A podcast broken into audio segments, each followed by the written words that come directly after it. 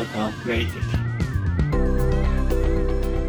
Hello, Ratic fam. Welcome to a new episode of On Topic with Ratic. Today, I'm with Connor, Connor Ellison, co-founder and CEO of POGR, a gaming startup. They are building a tool for rating a game, and Connor tell more about what POGR does. First of all, thanks for being here, Connor. My pleasure. Seriously. So mm-hmm. happy so, to be. Thank you. So, can you tell us a bit about yourself and what are you building, etc.? Sure. So my past is I've always been an entrepreneur. Um, I started my first business at 16 that did pretty well, and I had a series of struggles and failures and learning lessons all the way to this company I started last year in July, uh, POGR. Before, well, I would say like and after college, I went and did music. I was managing artists in college. Then I went to Atlantic Records. Um, it really saw and taught me about how data is used to like search and uh, understand who is best fit for your brand, for your company. This happened to be Atlantic Records. They use this software called Sodatone. And then after that, I saw the real rise in gaming happening. I took a couple step back, didn't want to follow my career that was emerging in music and I wanted to kind of see if I could do what I actually loved and work in gaming. Um, this is around when Fortnite came out, so I played a lot of Fortnite. It was they were doing cash tournaments. I was doing and placing pretty well. All of us did play Fortnite. Oh yeah, yeah, yeah. no, no, hundred percent. No, the world they had the world in their hand, but I was so good, and I didn't have a lot of ways to make money right now. So I started doing these wagering, and then I understood the possibilities, and that was like the company I built before POGR, and it was a wagering platform based off APIs to validate, which was new and ahead of the curve. But it just wasn't the right time. A lot of companies weren't super convicted in the gaming space. Plus, it was a gambling startup. So I took my losses, which ended up being me getting invited to work at FaZe Clan under Yusuf Ali and then started um, working as his general manager at his influencer marketing agency, specifically targeted towards esports athletes. So I was there and I was really um, immersing myself into kind of the gaming community, meeting players, understanding their wants, their dislikes. And it was through those two years that I really got a comfortable foundation to the point where I was ready. I didn't have a lot of a lot saved up because I didn't make a ton at these other companies. It was more experience based. So I took another a couple like consulting gigs yeah. and was able to save up a little like 12k a month for a few months. Yeah, it wasn't bad. It was it was I was it was a really tedious and hard job, short contract, but at the same time, you know, and more time working, less time to spend the money. So I was able mm-hmm. to uh to save up and take the chance on POGR when it arrived because uh, I think the title of this podcast is about me not meeting my co-founders before he raised two million. Yeah, and, yeah, I, am coming to that. Yeah, and so yeah, this is a perfect leading. So I I got introduced to both of my co-founders on Discord, and they both resonated with my idea, which was like creating this ultimate gamer profile that mm-hmm, follows mm-hmm. a gaming journey. And with that, we all could kind of align and find our own North Star. We were all gamers and we were all big fans of this space. So we're like, all right, let's let's try this. And yeah, we officially incorporated the company and did everything on July 6th of 2021. So this is like this, this seems really interesting and inspiring story for like future entrepreneurs, I believe. And with, with this online med co-founders, you raised 2.2 million dollars in seed rounds, right? Yes, sir. This this is this is something huge, I believe. So, what's your what's the story here, and like, what was the biggest problems, biggest failures in this journey in the fundraising stage, and like when when you understand, yeah, it's it's going to work out. So there's a couple things. The first thing and the most important thing for any entrepreneur starting a company is have other founders that do what you can't do. Like you really do need to identify your weaknesses and kind of create this Venn diagram of overlapping skill sets. You all have to meet in the middle on the core vision. We were all gamers. That was our like middle ground. But mm-hmm. my two partners, Randolph, genius backend engineer. Um, he's my CTO and co-founder and he understands how to build infrastructure, microservices, everything necessary to get a product to a certain point. That's where our other co-founder Juno Kim, very very talented in design and front end, mm-hmm. he takes all of his work, visualizes it, leads the design team, makes sure the so, branding's good, and yeah, yeah even, it was, even it was after a full, the, full team. Even after the investment, you are like doing it yourself as founders, right? You didn't hire a big team, and you still have a small small size team. Yeah, no, it was, it's a very small size team still. We hired a couple people. We haven't hired anyone since we raised this money. Everyone else was um, people we got through our accelerator and kind of our early angel investment. Right now, it's just everyone wasn't really getting paid a lot. We were getting like, uh, get by. So the first thing we did was like raise everyone to like normal salaries, make sure everything was good. So everyone's not having to be stressed anymore. And then the kind of big tipping point is going to be hiring to be able to take bandwidth off of all of our, our team members. But it we're, we're in the process of hiring it. We're finishing up a sprint. We're going to these two events Unreal Fest and then GitHub Universe. And then we're planning on hiring our next either backend developer or data engineer um, mm-hmm. towards the end of this year. So we have hiring on our horizon. It's just we, as a team, my other, besides Juno and Randolph, we have Matt, who's the director of marketing. We have Anders, who is our lead designer. We have Geo, who is our content creator. And then we have Robert, who's our project manager. So we have a small growing team and everyone and all the all the kind of facets that we need to hit to have a successfully growing company are there. Uh, we don't want to muddy the water. It's too hard to hire and onboard someone right now, but we're really going to take time at the end of this year to make sure that our core members are offloaded on certain tasks going into the new year so that we can we can build faster less burnout but yeah no it's uh it's been going really good i would mm-hmm. say the only kind of failure was kind of not expecting things to be volatile and i don't mean that from my own company sense i, mm-hmm. I mean that mm-hmm. from the market sense so when we were raising, it was right after the crypto crash. So everything was looking great. Like everyone was basing their companies off of this strategy. They were, it was quick raises. People were high, high conviction. The market was going up. And as we were in the middle of our raise, actually after we had gotten our term sheet, like everything crashed. Everyone started pulling term sheets.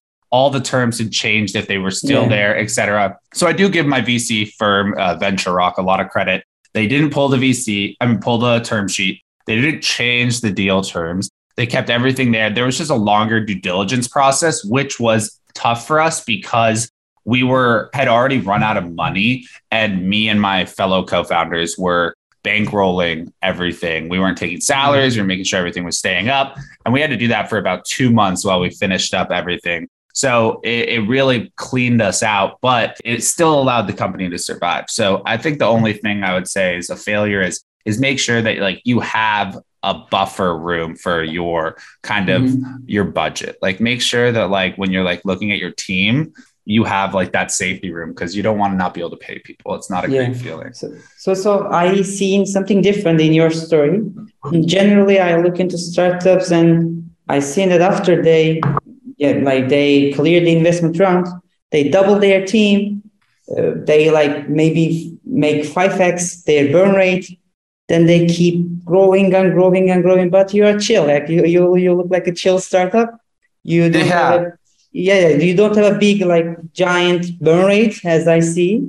And no, our burn rate's not... hovering. Yeah, our burn rate's hovering at like 45, 50,000. So it's nothing too crazy for about eight yeah. members. So we're, we're all, we, I, appreciate that. Thank you. It's something that like we want this money to like it grows like as we hire, but we have this allocated for 27 months. Mm-hmm. So we really want to make sure that like we can build and get what we want in there. We aren't hiring people who aren't delivering. Like everyone's proved themselves on the team right now, and we can get to where we want. We're just slowly going to be adding people for specific roles in the company as they become overloaded on our own team. And that's right now is on the back end and kind of data side. So we're looking for people mm-hmm. for that. But yeah, I feel like a lot of companies do that because they're having to meet these outrageous metrics to like make the mm-hmm. VC happy or whatever at the butt end for the startup, you know? Like that's mm-hmm. why I also like our VC. Like they're more about making us have a solid foundation to go and grow and become this big conglomerate than going and trying to make us 5x. Like we've already had conversations about our first clients. Like they don't want us to like they want us to give these clients trials for like six months so that we are like using our own money to learn for these clients. Like we have our margin and we're just eating anything that we should be charging them mm-hmm. so that mm-hmm. we can learn and validate it as like a, a company that we would say mimics what Google does with infrastructure we're doing for that gaming side. So we need early adopters, we need data, we need the case study.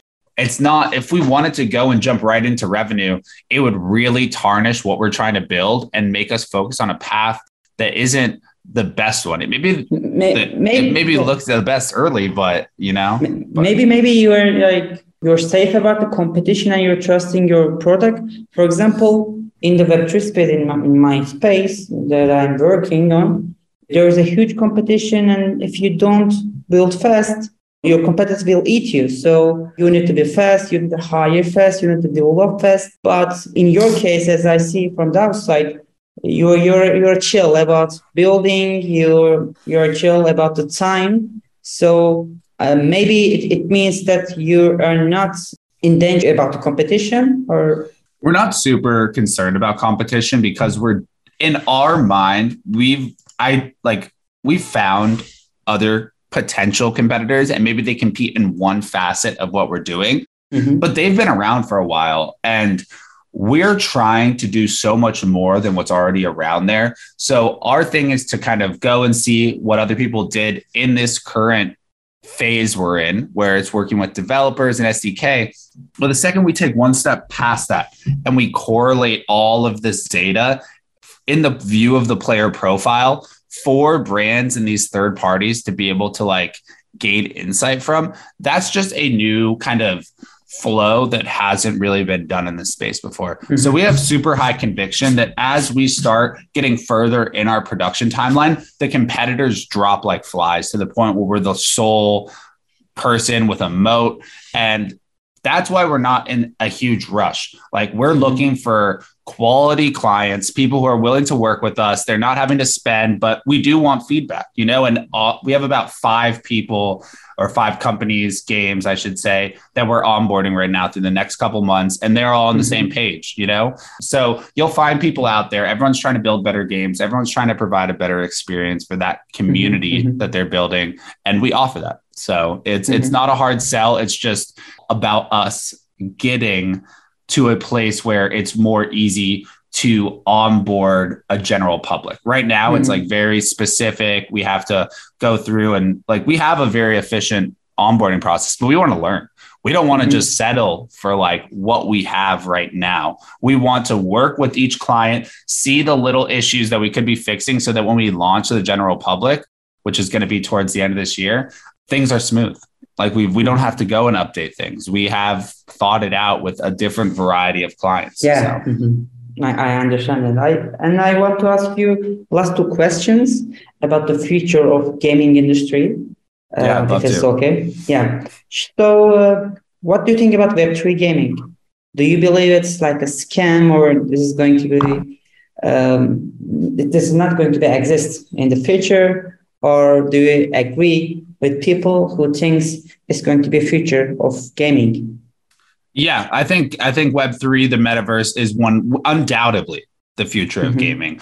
Um, I just believe that everyone saw how easy it was to make money in this space that everyone believed in. It's like when you have a lot of people's belief and a lot of greedy people, of you're in trouble because here's the thing: everyone, no one cares about the future of gaming. They care about getting you to give them money. So they'll dangle this carrot of a better future and all this stuff so that you bite and then you're stuck with useless things. I see gaming and Web3 almost as like two roads that merge. Um, they're just not ready to merge yet. You know, there's just a lot of technology in the Web3 space that needs to be validated. It needs to be built upon in games. Like, mm-hmm. for example, like here's the question I ask when anyone says that Web3 is, is there right now. How do you take an asset from one game and transfer it to a new game seamlessly? Yeah. Like, are all of your assets that are in your wallet that you can go, are they trapped in this vertical slice of this publisher? They are. Like there isn't a way for you to be like, oh, I earned this game in this FPS game And now I'm going to this other shooting game and I can upload it in there. They're not using the same foundation and the mm-hmm. same assets for it, which is one of these issues that I've noticed. And I think that's when Web3 will really show that it's ready to take gaming to the next level is yeah. when we have this kind of infrastructure, this foundation yeah. where you know, games are built on top of each other. So um, I think it's going to be shocking for you when I tell you what are we are working on. As Rated, we are building a super app for gaming. It's powered by blockchain technology. And I will not dig into our product, but I will just tell you the user story. So a player will play games inside our platform. Then, for example, they earn the money. For example, they earn one dollar, or they have ten dollars in the game already. They bought some assets in the game, and it is it is in the it is in their wallet inside mm-hmm. the platform. With thanks to our platform and thanks to our crypto banking solution, okay, we know that in with Web3 they can trans- translate these assets into other formats, into cryptocurrencies or NFTs. Thanks to our platform, they can spend their assets, they can spend their cryptocurrencies seamlessly in a second with NFC payments, with virtual or physical debit cards. So yeah, no, that makes sense. Really, like imagine imagine an app. You you are holding your gaming assets, gaming currencies. Then you can buy a coffee seamlessly with an NFC payment. How does yeah. this sound? Yeah, no, it sounds great. It's just all about like with those, and I, I love it. I'd love to dig into the project offline just so I can know how to help. But with anything that's trying to facilitate this crypto with IRL, I love it. I think that's honestly the future. It's like you can earn something online and then you can use it to like make your real life. It, it is like game banking. So, so like yeah. it, it, it is not game, it's not banking, but it's game banking. You have a bank account that you play games inside of it. Yeah. I, I yeah, I, I'm, I'm telling it uh, in a short like that. So um, since we all agree the Web3 is the future of gaming, what would you suggest to, for example, a 15 years old guy, a 15 years old um, young entrepreneur? He aims to be as like you uh, when he's grown up. So you founded this company when you were 25, right? Yes, sir. Okay, so imagine there's a 15 years old boy. He wants to be like you 10 years later. What would you suggest to them? I would say, firstly, like if you have any sort of interest in like actually being in the Web3 gaming like app space, like learn learn to code a little bit. Like my biggest regret was not spending like I took game building classes, I took coding classes, so I understand it to a small degree. But when you're actually looking at building these like multi-million dollar to billion dollar companies that are built off of technology a little bit of knowledge isn't going to cut it maybe if you're like able to like get into a product management or ceo role i'm very very blessed to have things turned out but i have a lot of other experiences that allow me to do a good job at this role but mm-hmm. if I was a product focused, able to build founder, it would make my life a lot easier. So I would say yeah. first is spend some time learning how to build, find something that interests you. And this doesn't just have to be like straight coding and development. It can be focused in the realm of like Unreal Engine or Unity and building games because games are no longer just games. Like games are going to be how they build movies and how they record cinema and kind of how you engage on yeah. a multitude of levels. So um, as you as you if you're interested in this space, like some sort of development, some sort of kind of game development. And then the final and kind of most critical piece is just like, do not stop like yeah. that is it. Like there's so many times I like looked. Do do, do not stop like, until you find a good CTO, right? Well, yeah, I mean, I wouldn't say that. You can find a good one. It could just be not right, not right market, not right anything. Uh, just make sure that you do not stop until you you just can't stop until you like succeed in some capacity. That capacity is up for your own discretion. But mm-hmm. there has been three or four key moments in my life where I debated not going forward in this kind of entrepreneurial path because of previous things. And every time, some reason, somehow, little, it's like a, almost a godsend convinced me otherwise and i was willing mm-hmm. to do it and the three times previous to this it didn't work out but it was this mm-hmm. little birdie this one time convinced me to take the leap of faith and uh, i'm forever grateful i did. So yeah don't stop. Take chances. I, I would also suggest that to young entrepreneurs. So thank you for your answers and thank you for the podcast. I found your story really inspiring and i hope it inspires some young entrepreneurs. And i believe thanks to your story by looking into your story they may look their discord friends differently. Honestly they should. You never know who's there. You yeah. really don't. Yeah. Okay really thank you all right cheers ali. Cheers bye bye thank you for listening to our podcast. Stay tuned for the next episode